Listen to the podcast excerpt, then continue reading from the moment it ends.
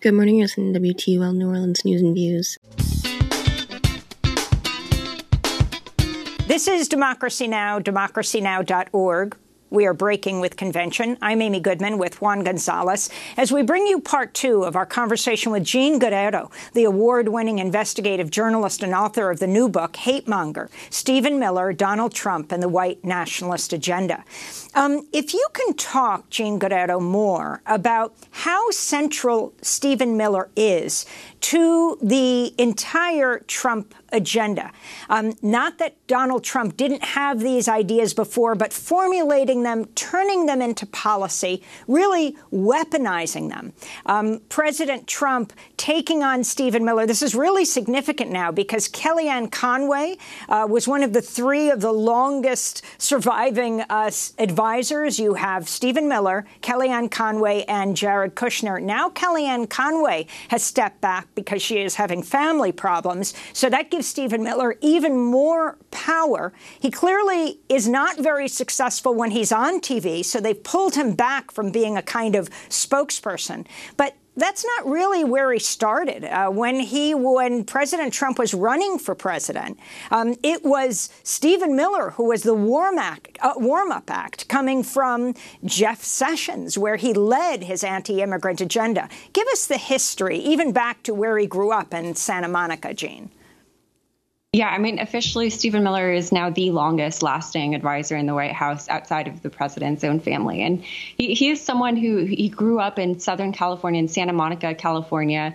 Uh, you know, some people are surprised to learn that the architect of Trump's anti immigration agenda comes from California, which is such a deep blue state these days. But you know, one of the reasons I was interested in telling Stephen Miller's story is, is because I, I grew up in Southern California during the same time period, and I remember, you know, there was this intense anti-immigrant hostility at the time. There was, you know, statewide bipartisan attacks on bilingual education, on affirmative action, on social services for children of undocumented migrants. You had the governor of the time, Pete Wilson, blaming all of the state's fiscal and crime problems on what he called the migrant invasion. Uh, so a lot of the rhetoric that we're seeing coming out of the Trump administration was very common in the California of Stephen Miller's youth. And I, I truly see Stephen Miller as, as being a product of that environment. And, you know, he, he, he from a very young age was expressing these racist viewpoints, internalizing the rhetoric of the state, going around his very diverse high school, you know, telling his Mexican classmates to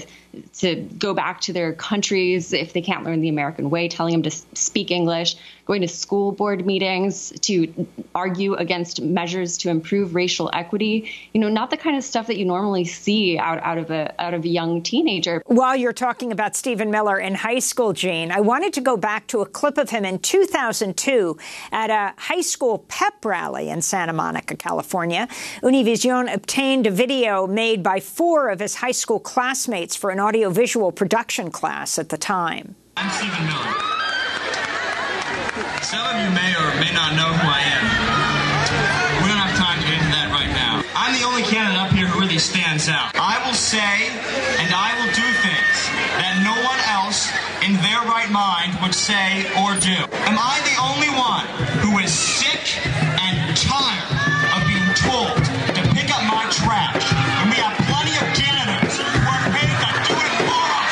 You know, Stephen Miller at this time had had met these extremists, like like a former Marxist named David Horowitz, who had introduced him to this idea that that this false idea that everything that we hold dear as Americans is is a result of white men. That you know, white men created liberty, white men created equality, and that you know we need to uh, you know preserve preserve that those things by you know maintaining a white majority although david horowitz always says he's not a racist and that for him it's not about race when you look at his writings they're very much steeped in, in race and one critical thing about horowitz is that when Stephen Miller, you know, he goes to college, he, he graduates. He's kind of seen as a pariah. Uh, you know, people people are offended by the things that he, he says out loud, but they kind of just roll their eyes. They think he's just too out there to ever, you know, do any anything to really harm people. But David Horowitz gets him a job in Congress with Tea Party Congresswoman Michele Bachmann and eventually with Alabama Senator Jeff Sessions.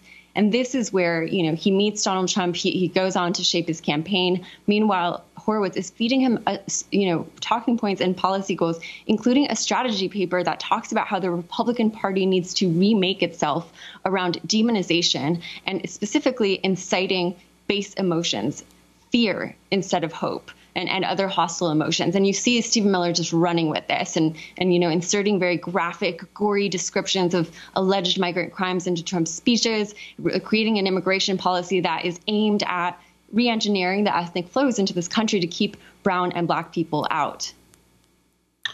And in terms of uh, Miller's uh, influence, even before uh, he hooked up with Trump during his period with Sessions, he was uh, instrumental, wasn't he, in preventing comprehensive immigration reform from being enacted back in 2013 or so when it looked like there was a compromise uh, being developed between Republicans and, and Democrats in, in the Senate around immigration reform?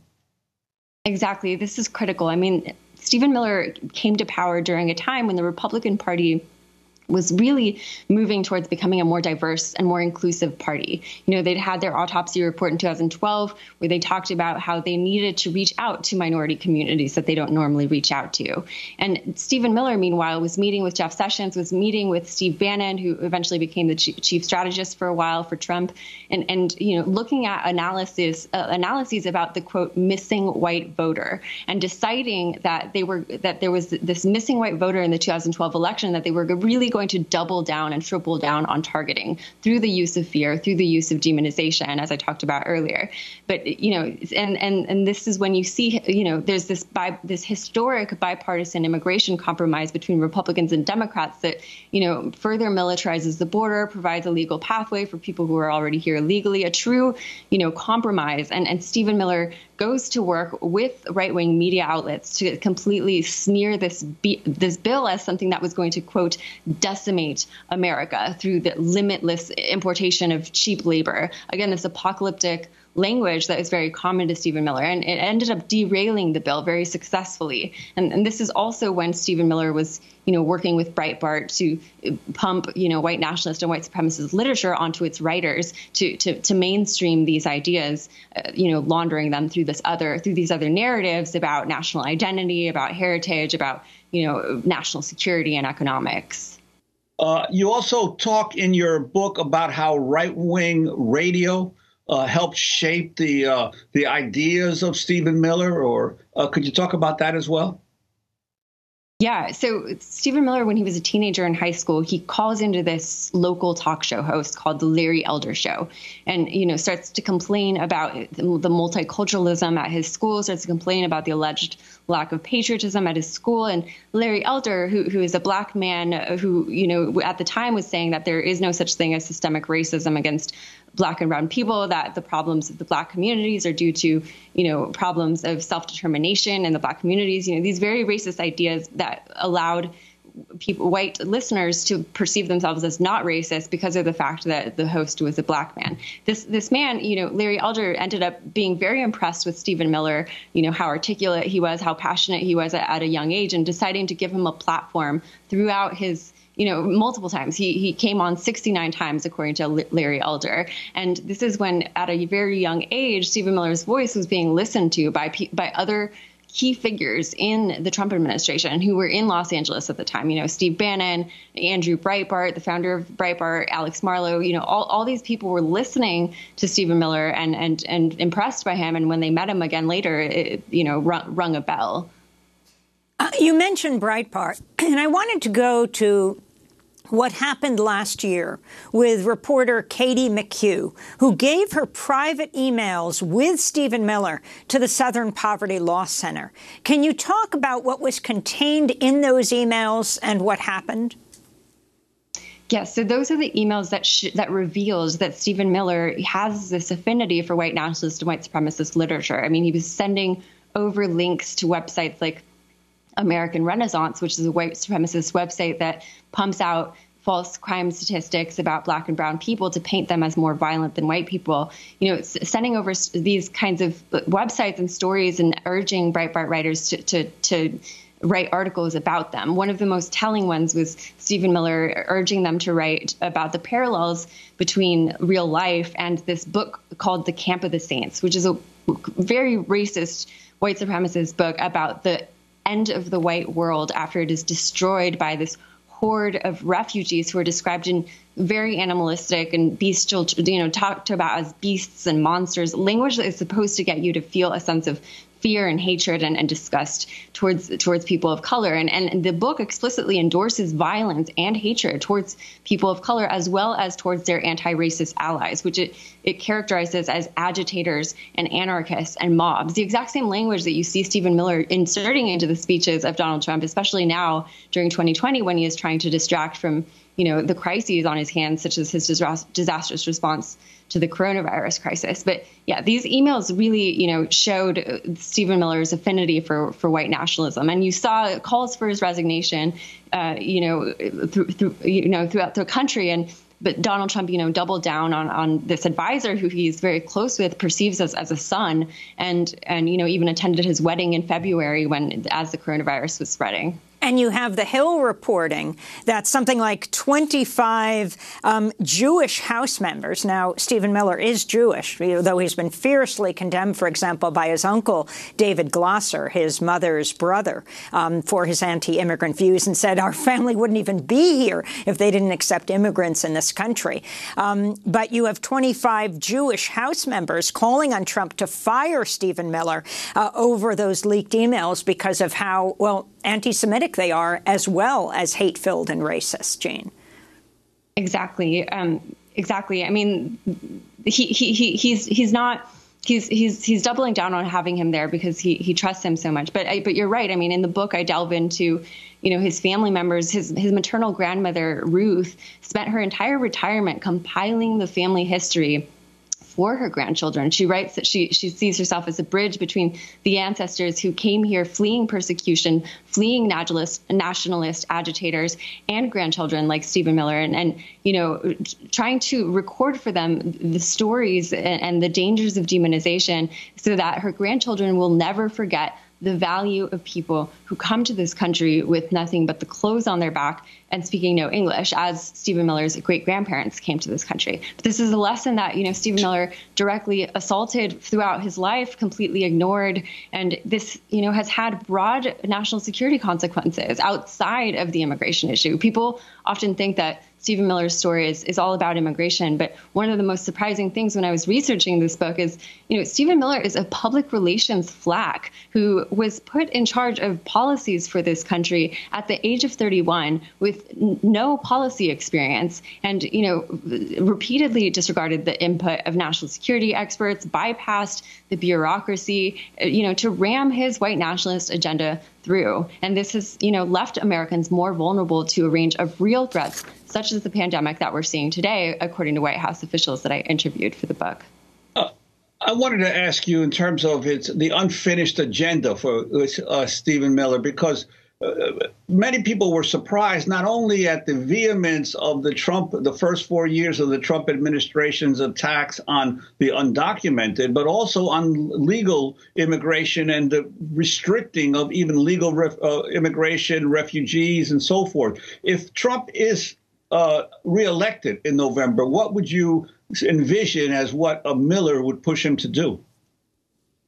Well, you're absolutely right. I mean, the, the disproportionate impact so far has been on people who have broken no laws, with the exception being, in some cases, the misdemeanor of illegal entry, but mostly you know, slashing refugee admissions to record lows and completely obliterating the asylum system at the U.S. Mexico border. And in a second term, Stephen Miller, you know, has pretty much adopted most of the policies that were recommended by these eugenics funded groups that advocate for population control for non white people. One of the things he has not been able to get through, which I think we would absolutely see in a second term, is, you know, ending birthright citizenship. This idea that if you are born here, you, you have a right to become a citizen. It is in our Constitution. It is in our 14th Amendment. And, and Stephen Miller has been you know, wanting to attack that for, from day one. And, and, you know, he's brought it up. He's brought it up to Trump. Trump has brought it up, but this is not something that they've really focused on because it would be so difficult to do and probably impossible and faced with intense opposition. But I absolutely believe that if we see a second term, that this is going to be one of their priorities to eliminate, you know, this constitutional right of people to become citizens if, if they are born in this country which particularly goes to the issue of, uh, again, developing a birther theory, um, uh, a birther attack um, on Kamala Harris, uh, saying uh, her parents weren't born here. The very thing that they did, of course, with President Obama. But that was Trump without the help of Stephen Miller, um, because President Obama's father was born in Kenya. Um, I wanted to turn, though, to Stephen Miller speaking to Tucker Carlson last month about the demonstrations in Portland, Oregon against police brutality and racism, as well as the deployment of federal forces there. Miller said the police are responsible for dealing with violent crime, but federal agents um, could also be called upon. That responsibility still falls mostly on the shoulders of police departments in our local communities, but this government is still going to step up and use DEA, FBI, ATF, and DHS to try to keep our citizens safe. Good luck. A lot of people were rooting for you in that, for sure. This, is, this is about the survival of this country, and we will not back down. This is about the survival of this country, says Stephen Miller, and we will not back down, he says. Jean Guerrero, can you respond? And also the weaponization of the DHS that is really the, um, well, that's Stephen Miller.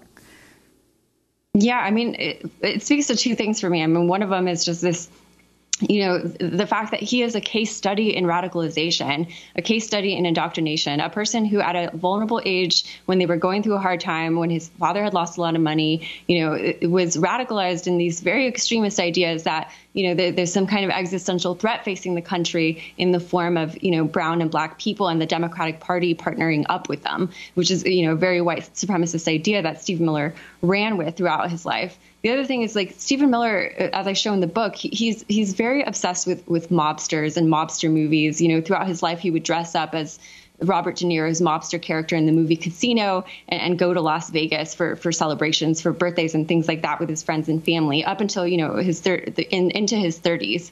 And this this you know this idea that there is no law and order apart from might makes right it really defines Stephen Miller and really defines Donald Trump and and and you know speaks to how they're using federal forces using DHS to push through you know their political agenda and demonize you know anti-racist protesters who are trying to you know protest police brutality you know Black Lives Matter being painted as uh, some kind of threat to civilization and this is you know, this is just, it, speaks to the way that Stephen Miller was radicalized at a very young age. You know, just a couple days after that interview with Tucker Carlson, he started, to, Stephen Miller t- talked to the Washington Examiner about how this is about a war on cancel culture. They are prioritizing, you know, battling cancel culture as one of the gravest threats facing American civilization, essentially lumping together any critics of white male supremacy under this banner of cancel culture in order to cancel them and, you know, silence their voices using federal forces in addition to, you know, the White House platform.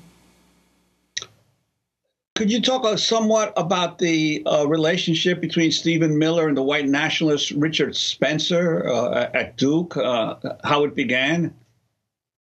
Yes. So that was a very criti- a critical turning point for Stephen Miller when he starts to think about the immigration system and how to use the immigration system to filter out brown and black people. He, he met Richard Spencer at Duke University. They, they, they were friends, according to Richard Spencer. They worked together to organize an event that brought the white nationalist Peter Brimelow onto campus to, to speak about his book called The Alien Nation, which talks about the need to pause immigration completely because of the racial character of the people who are coming to to this country, mostly people from what he calls the third world, which again, you know, he, he, he talks about as some kind of apocalyptic threat to civilization. Peter, Peter Brimelow, who himself was an immigrant, right? I think he was from Great Britain, wasn't he? Or Yes, exactly. He he's a, he came from Great Britain and is also an immigrant, but you know believes that the the whiteness of America needs to be preserved. And this is how Stephen Miller you know, he, had been exposed to white supremacist ideas laundered through the language of heritage and national security previously, you know, through his mentors like David Horowitz. But this is when he starts to, you know, read about them in a much more explicit fashion, be introduced to to to you know white nationalist websites like VDare, which is run by Peter Brimelow, and and you know, and this is a real turning point in Stephen Miller's thinking. And you know, he, Stephen Miller says that he wasn't friends with Richard Spencer, but you know, it's it's documented that they worked together on bringing Peter Brimelow to to campus.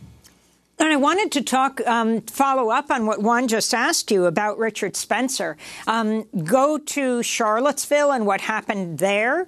Um, and now Spencer endorsing Joe Biden. At first, I thought it was some kind of dirty trick um, where he said, I plan to vote for Biden and a straight Democratic ticket.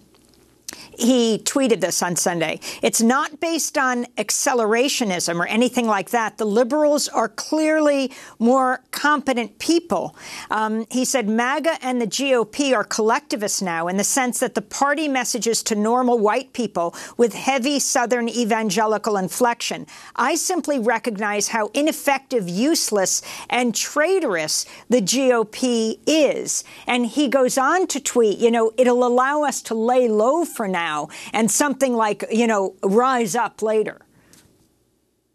Exactly. I haven't heard back from Richard Spencer. I've tried to, I mean, I interviewed him for the book, but I tried to reach out to him to ask him about this latest endorsement of Biden. So I can't speak to wh- how he would explain it to me. But what I can say is that, you know, Steve, uh, um, Richard Spencer, you know, he's been a little bit, uh, um, you know, hurt by the fact that he's been cast aside by people like like Stephen Miller, who who who says that he was never friends with him, who completely renounces his ideas, pretends that they're pretends that they're you know completely different ideologies. And I, I think that you know in, I think it's more of a PR stunt than anything else. You know, Richard Spencer just trying to remake his reputation and, and start start to try to come back into the limelight, and, and this is the most provocative way to do it. Um, and Jean Guerrero, if you can uh, talk about what surprised you most in your research, uh, did Stephen Miller respond to you? Has he responded to the book, Hate Monger? No. So I tried to reach out to Stephen Miller. I reached out to Stephen Miller from the moment that I got the book contract, reached out to the White House, told them I wanted to, them to be a part of the process of the reporting and, you know, offer them an opportunity to, to speak but you know ultimately they decided not to not to participate. Um, as far as the thing that most surprised me about about you know my reporting, it, it, was probably you know I came at this as an immigration reporter, as someone who had been covering the the human cost, the consequences of Stephen Miller's policies from you know the busiest border crossing in the United States, and and and I I was looking at it as as, as an immigration reporter, as someone trying to understand Stephen Miller's impact on the immigration system and on immigrant and asylum seekers and and, and refugees refugees lives, and what surprised me was to realize and, and, discover through my reporting how much bigger this was than the immigration system. It, Stephen Miller has had an impact on your life, regardless of whether you care about immigration or not, because of the demonization that he has brought to Trump's rhetoric, because of the radicalization of the Republican Party that he has contributed to, and you know how he has weaponized the Department of Homeland Security. So he, he he demonizes not only immigrants but also the Democratic Party, you know, Black Lives Matter, and and and, and is really behind this demonization and and this. If you want to understand the era of polarization that we are living today, you have to understand Stephen Miller, and not only that, but you know the era of, of crises that we are living because of the fact that Stephen Miller was given so much power in the White House, despite his lack of experience and his complete disregard for, you know, the input of experts. That instead, you know, the coronavirus response, instead of being focused on masks and medical equipment, it was focused on, you know, suspending green card access, targeting international students, shutting down the border to asylum seekers, you know, ramming through all of the things that Stephen Miller wanted to do that he hadn't gotten to do yet. And this, you know, this has consequences for for everybody, not just immigrants. Well, Jean Guerrero, I want to thank you so much for being with us. Award winning investigative journalist, author of the new book, Hate Monger Stephen Miller, Donald Trump, and the White Nationalist Agenda. To see part one of our discussion, go to democracynow.org. I'm Amy Goodman with Juan Gonzalez. We are breaking with convention. Stay safe, wear a mask. Mum, mum, there's a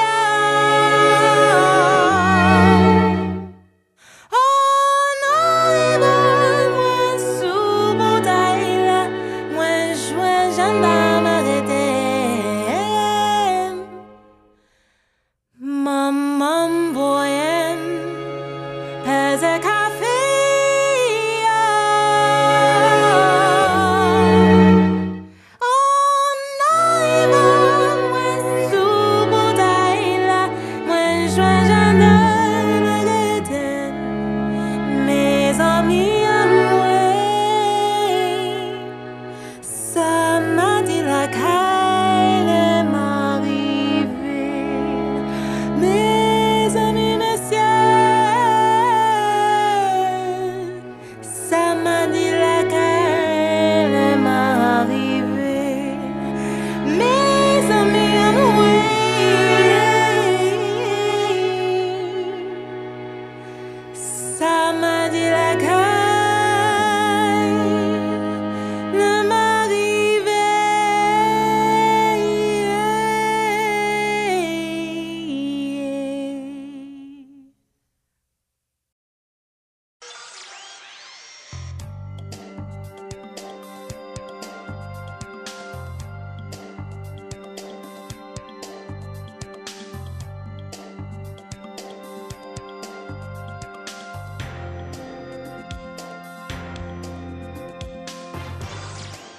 Welcome to Counterspin, your weekly look behind the headlines.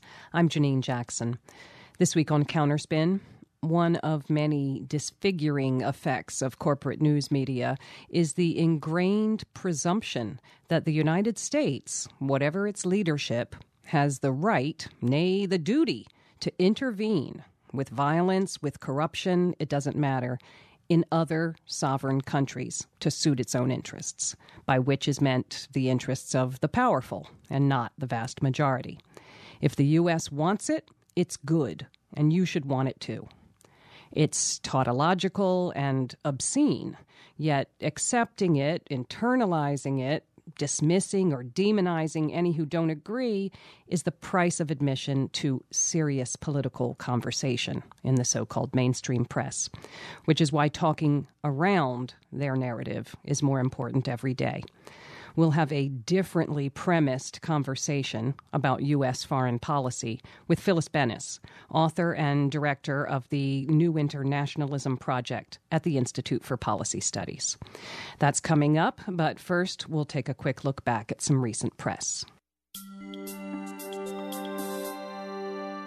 After the spectacle of a Democratic National Convention featuring more Republicans than Latinos, Americans got a Republican convention featuring, to pick just one thing, gleeful violations of the Hatch Act.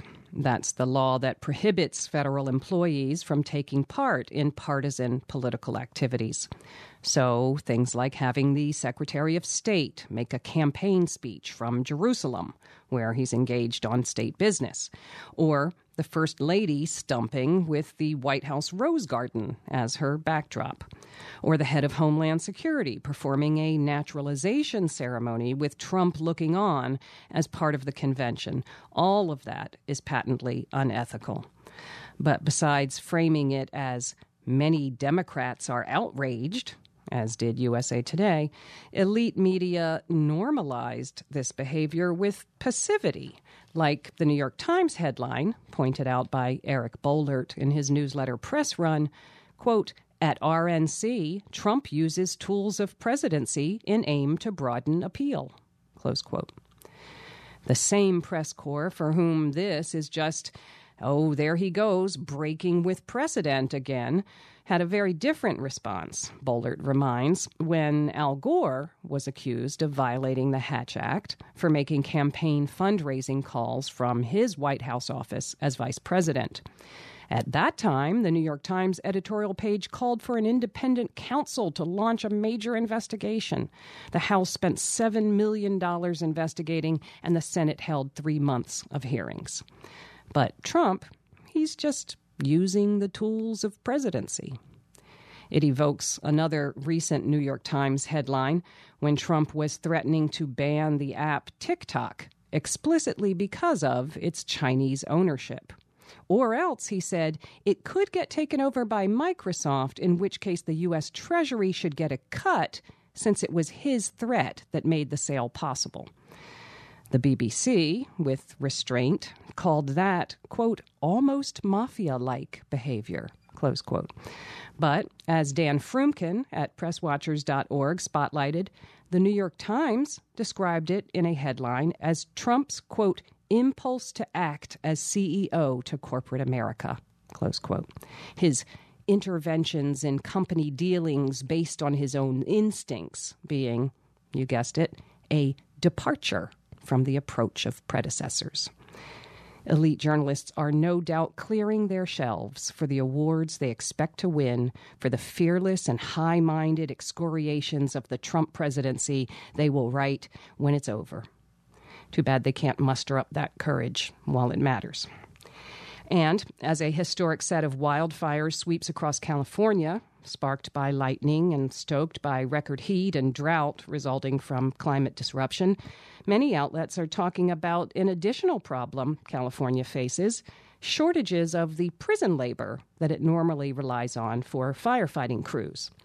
As Neil deMause wrote for Fair.org, Outlets like Insider are noting that, quote, the coronavirus pandemic is creating a shortage of inmate fire crews to battle the wildfires, close quote, and that California has relied on incarcerated firefighters as its primary hand crews since the 1940s. The New York Times declared that losing inmate labor, quote, has been the difference between having the manpower to save homes from wildfires or not, close quote, and that, quote, hiring firefighters to replace them, especially given the difficult work involved, would challenge a state already strapped for cash, close quote. All of this reporting danced around a key problem with framing this as a labor shortage. There are plenty of workers available in a state with 2.5 million people currently unemployed, no doubt including many of the fire trained inmate workers who were released early by Gavin Newsom in order to free them from the threat of getting sick in California's COVID ravaged prisons. The difference? Unlike prison laborers, regular citizens have to be paid more than a pittance. In California, inmates at state prisons are allowed to work at conservation camps for a base rate of $5.12 a day, plus an additional dollar an hour when they're out fighting fires. As the Sacramento Bee reported, most are assigned to hand crews that typically perform the critically important and dangerous job of using chainsaws and hand tools to cut fire lines around properties and neighborhoods during wildfires. The Pacific Standard recounted the practice's origins in the 13th Amendment that ended slavery with the loophole that involuntary servitude could continue as, quote, punishment for crime whereof the party shall have been duly convicted, close quote. Convict leasing was formally outlawed in 1941, but as deMause reminds, the principle of using inmate labor to save money continues to this day saving states money while exploiting the incarcerated, who often can't even get the jobs they've done while in prison once they get out, and driving down wages for the non incarcerated as well.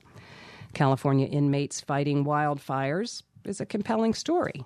But to tell it thoroughly, you'd have to see it through the eyes of incarcerated people, and not just those of a government whose main concern is the inconvenience of having to pay people when they're used to getting their work for almost free. And finally, Facebook shouldn't run Trump's lie laden ads. That's the Washington Post editorial board being pretty unequivocal last October, urging Facebook to reject ads that contain flat out falsehoods. Bill Grueskin wrote it up for Columbia Journalism Review. Five days later, the Post weighed in again in an editorial headlined Free Speech Doesn't Mean Facebook Must Run Dishonest Ads. And then, less than two weeks after that, they were back at it, telling readers that since Facebook's powerful targeting engine enables the company to profit from what the Post called, quote, the world's most precise and powerful disinformation apparatus, close quote, the editorial insisted that Mark Zuckerberg's company step up to the plate and call lies out when it sees them. So, it couldn't be clearer. The Washington Post is opposed to media companies profiting from misleading political ads. Except that last Thursday, as the Democratic National Convention was coming to a close, readers of the Post's website were deluged with Trump campaign ads that took over the homepage on desktop and mobile devices. The radical leftist takeover of Joe Biden is complete, the ads declared against a backdrop of a city aflame. Grueskin's piece shows that there's not just a problem, but a what's the problem problem. And media outlets' interest in democracy dying in darkness might be determined by whether or not they get a check for turning on the light. You're listening to Counterspin, brought to you each week by the Media Watch Group FAIR.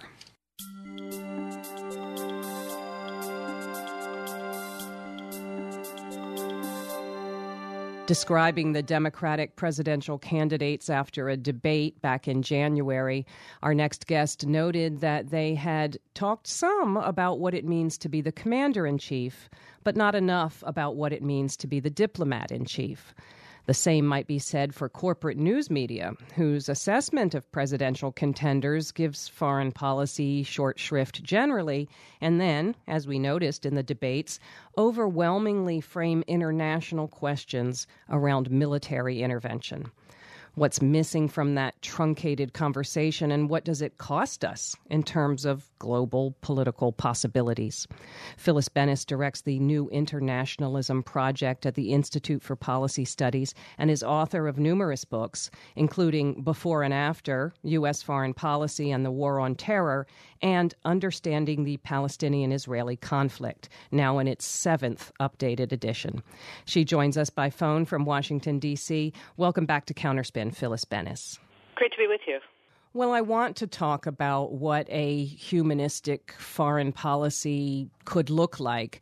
But first, as I have you here, I'd feel remiss not to ask for your reflections on current events in Gaza and Israel Palestine. U.S. media aren't paying a lot of attention to two weeks now of attacks by Israel on the Gaza Strip, and the articles we see are quite formulaic. Israel is retaliating, you know. So, what's the context to help us understand these events? Yeah, the situation, Janine, in, in Gaza is as bad as ever and rapidly getting worse, not least because they have now found the first, I think it's up to seven, community spread cases of the COVID virus. Mm-hmm. Which up until now, all the cases in Gaza, and they had been very few because Gaza has been under essentially a lockdown since 2007 but the cases that came in were all from people coming in from outside who had been outside and were coming back. Now the first community spread has happened, and it means that the already devastated healthcare system in Gaza is going to be completely overwhelmed and unable to deal with the crisis. That problem facing the healthcare system, of course, has been exacerbated in recent days with the Israeli bombing that has continued, and it included cutting off fuel to Gaza's sole functioning power plant. That means that the hospitals and everything else in Gaza are limited to four hours a day of electricity at the most. Some areas have less than that. Some have no electricity at all now at the heart of a, the hottest time of, of the Gaza summer.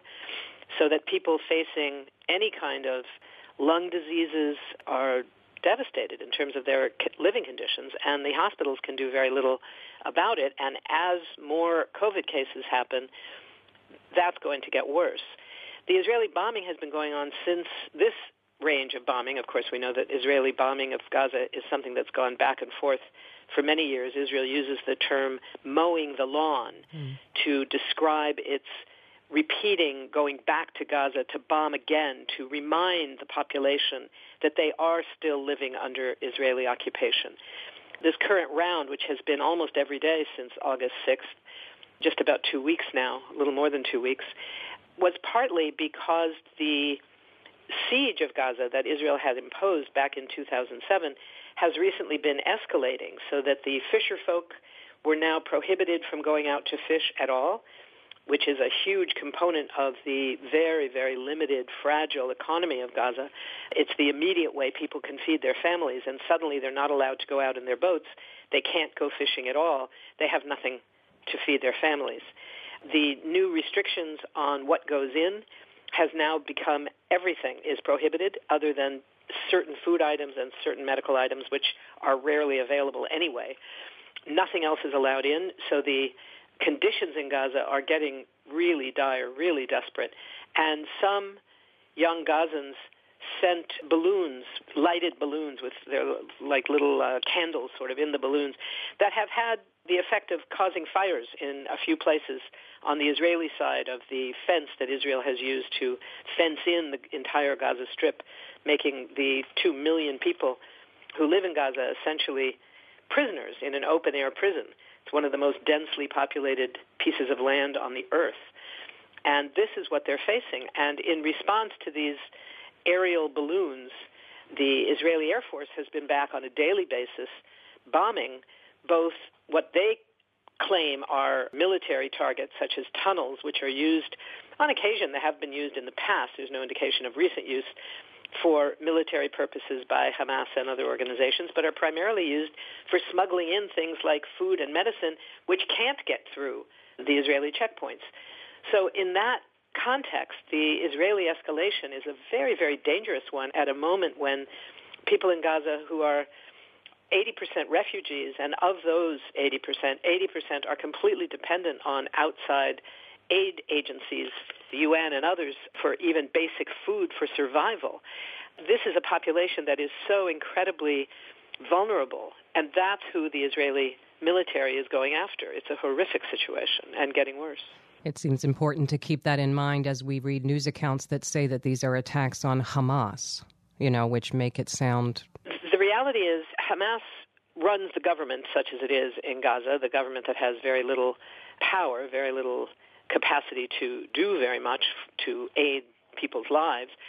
But Hamas people are the people of Gaza. They live in the same refugee camps with their families as everyone else. So this notion that the Israelis say that we're going after Hamas claims that it's somehow a, a separate army, I suppose, right. you know, that doesn't exist in the midst of where people live. And of course, the U.S. and the Israelis and others claim that as evidence that Hamas people don't care about their own population because they situate themselves in the middle of, of a civilian population, as if Gaza had space and choices about where where to situate a, a an office or whatever. It's it, it just doesn't pay any attention to the realities on the ground and how dire conditions are in this incredibly crowded, incredibly impoverished, disempowered community of two million people that have no voice outside their own walled off strip of land. Well, Israel, Palestine, and the Middle East more generally will be just one of the foreign policy issues facing the next U.S. president. Although what issues they need to face is part of the question. Many would have the U.S. stop seeing issues for itself uh, in other countries around the world. But rather than talk about candidates' various positions, I wanted to ask you to share a vision to talk about what a foreign or international engagement that honored human rights, that honored human beings, could look like. What to you are some of the key elements of such a policy? What a concept. Hmm. A foreign policy that is based on human rights. It's something that we haven't seen here for a very, very long time. We don't see it from too many other countries either, we should be clear, but we live in this country, so it's yeah. particularly important for us. Right. I would say there's about five components to what that kind of a, uh, a foreign policy, what the core principles of such a policy could look like. Number one, reject the notion that U.S. military and economic domination around the world is the raison d'etre of having a foreign policy. Instead, understand that foreign policy has to be grounded in global cooperation, human rights, as you said, Janine, respect for international law, privileging diplomacy over war, and real diplomacy, meaning a strategy that says diplomatic engagement is what we do instead of going to war, not to provide political cover to go to war, as the U.S. has so often relied on diplomacy. And that means a number of changes, very explicit ones. It means recognizing that there is no military solution to terrorism, and therefore we have to end the so-called global war on terror. Recognize that the militarization of foreign policy in places like Africa, where the Africa Command pretty much controls all of U.S. foreign policy towards Africa, that has to be reversed. Those things together, rejecting military and economic domination, that's number one. Number two, means recognizing how what the U.S. has created in a war economy has so distorted our society at home. Mm. And that means commit to changing that by cutting the military budget massively. The military budget today is about $737 billion. It's an unfathomable number. And we need that money certainly at home. We need it for dealing with the pandemic. We need it for, for health care and education and a Green New Deal. And internationally, we need it for a diplomatic surge. We need it for humanitarian and reconstruction aid and assistance to people who have already been devastated by U.S. wars and sanctions. We need it for refugees. We need it for Medicare for all. And we need it to change what the Pentagon does so it stops killing people. You know, we could start with the 10% cut that Bernie Sanders introduced in Congress We would support that. We would support the call from the People Over Pentagon campaign that says we should cut $200 billion. We would support that. And we would support what my institute, the Institute for Policy Studies, and the Poor People's Campaign call for, which is to cut $350 billion, cut half the military budget. We'd still be safer. So all of that is number two. Right. Number three, foreign policy has to acknowledge that U.S. actions in the past, military actions, economic actions, climate actions, are very much at the center of what is the driving force displacing people all around the globe. And we have a moral as well as a legal obligation under international law to therefore take the lead in providing humanitarian support and providing refuge for all those displaced people. So it means that immigration and refugee rights have to be central to a human rights-based foreign policy. Number four, recognize that the power of U.S. empire to dominate international relations all around the world has led to the privileging of war over diplomacy, again, all around the world on a global scale. It has created a vast and invasive network of more than 800 military bases around the world that are destroying the environment and communities all around the world. And it's militarized foreign policy. And all of that needs to be reversed. Power should not be the basis for our international relations. And last, and maybe the most important and the hardest, foreign policy of this country has to reject U.S. exceptionalism. We have to get over the notion that we are somehow better than everybody else, and therefore we are entitled to whatever we want in the world, to destroy whatever we want in the world, to take whatever we think we need in the world. It means that international military and economic efforts in general that have been historically aimed at controlling resources, at imposing U.S. domination and control, that that has to end. And instead, we need an alternative. We need a new kind of internationalism that's designed to prevent and to solve crises that rise from, well, certainly right now, from the current and potential wars until we manage to change the foreign policy. We need to promote real nuclear disarmament for everybody on all sides of the political divides. We have to come up with climate solutions, which is a global problem. We have to deal with poverty as a global problem. We have to deal with protecting refugees as a global problem. All of these are serious global problems that require a whole different kind of global interaction than we've ever had. And that means rejecting the notion that we are exceptional and better and different and the shining city on the hill. We are not shining. We're not up the hill. And we are creating enormous challenges for people that are living all around the world vision is is so critical. It's not frivolous at all. It's so important to have something to look toward, you know, especially at a time when dissatisfaction with the status quo is the only place of agreement for many people. I, I only want to ask you finally about the role of movements. You said on Democracy Now! back in January after that Democratic debate, these people will only move as far as we push them. That, if anything, is only more clear just a few months later. It's no less true for international affairs than for domestic. Talk just a bit finally about the role of people's movements. I think we're talking both principle and particular. The principle is that social movements have always been what make possible progressive social change in this country and in most countries around the world. That's not something new and different. That's been true forever. What's particularly true this time around, and this will be true and I say this not as a partisan, but just as an analyst looking at where the various parties and various players are. If there were to be a new administration led by Joe Biden, what's been very clear to analysts looking at his role in the world is that he believes that his experience in foreign policy is his strong suit. It's not one of the areas where he's looking for cooperation and collaboration with the Bernie Sanders wing of the party, with others. He thinks this is his fiefdom. This mm-hmm. is what he knows. This is where he's strong. This is where he will control. And this is probably the area where the Biden wing of the Democratic Party is the farthest away from the principles held by the progressive wing of the Democratic Party. There's been a motion to the left in the Biden wing on issues around climate, some of the issues around immigration, and those gaps are narrowing. That's not yet the case on the question of foreign policy. And for that reason, again, beyond the principle that movements are always key, in this case, it's only the movements that will force by the power of the vote, the power in the streets, the power to bring pressure to bear on members of Congress and on the media, and changing the discourse in this country that will force a new kind of foreign policy to be considered and ultimately to be implemented in this country. We have a lot of work to do on those kinds of changes. But when we look at what it's going to take, it's the question of social movements. There's a, the famous line from FDR when he was putting together what would become the, the New Deal before the Green New Deal was envisioned. There was the old, hmm. not so green New Deal, the somewhat racist New Deal, etc. Hmm. But it was a very important set of steps forward.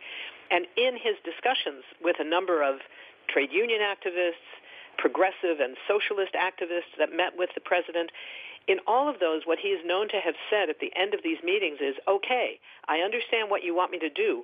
Now go out there and make me do it. Hmm.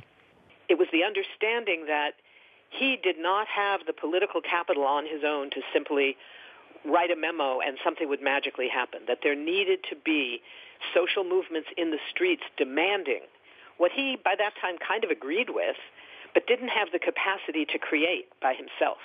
It was the movements that made that possible. We're going to face situations like that in the future, and we have to do the same thing. It's social movements that will make change possible. We've been speaking with Phyllis Bennis, director of the New Internationalism Project at the Institute for Policy Studies. They're online at ips dc.org. The seventh updated edition of Understanding the Palestinian Israeli Conflict is out now from Olive Branch Press. Thank you so much for joining us this week on Counterspin, Phyllis Bennis. Thank you, Janine. It's been a pleasure.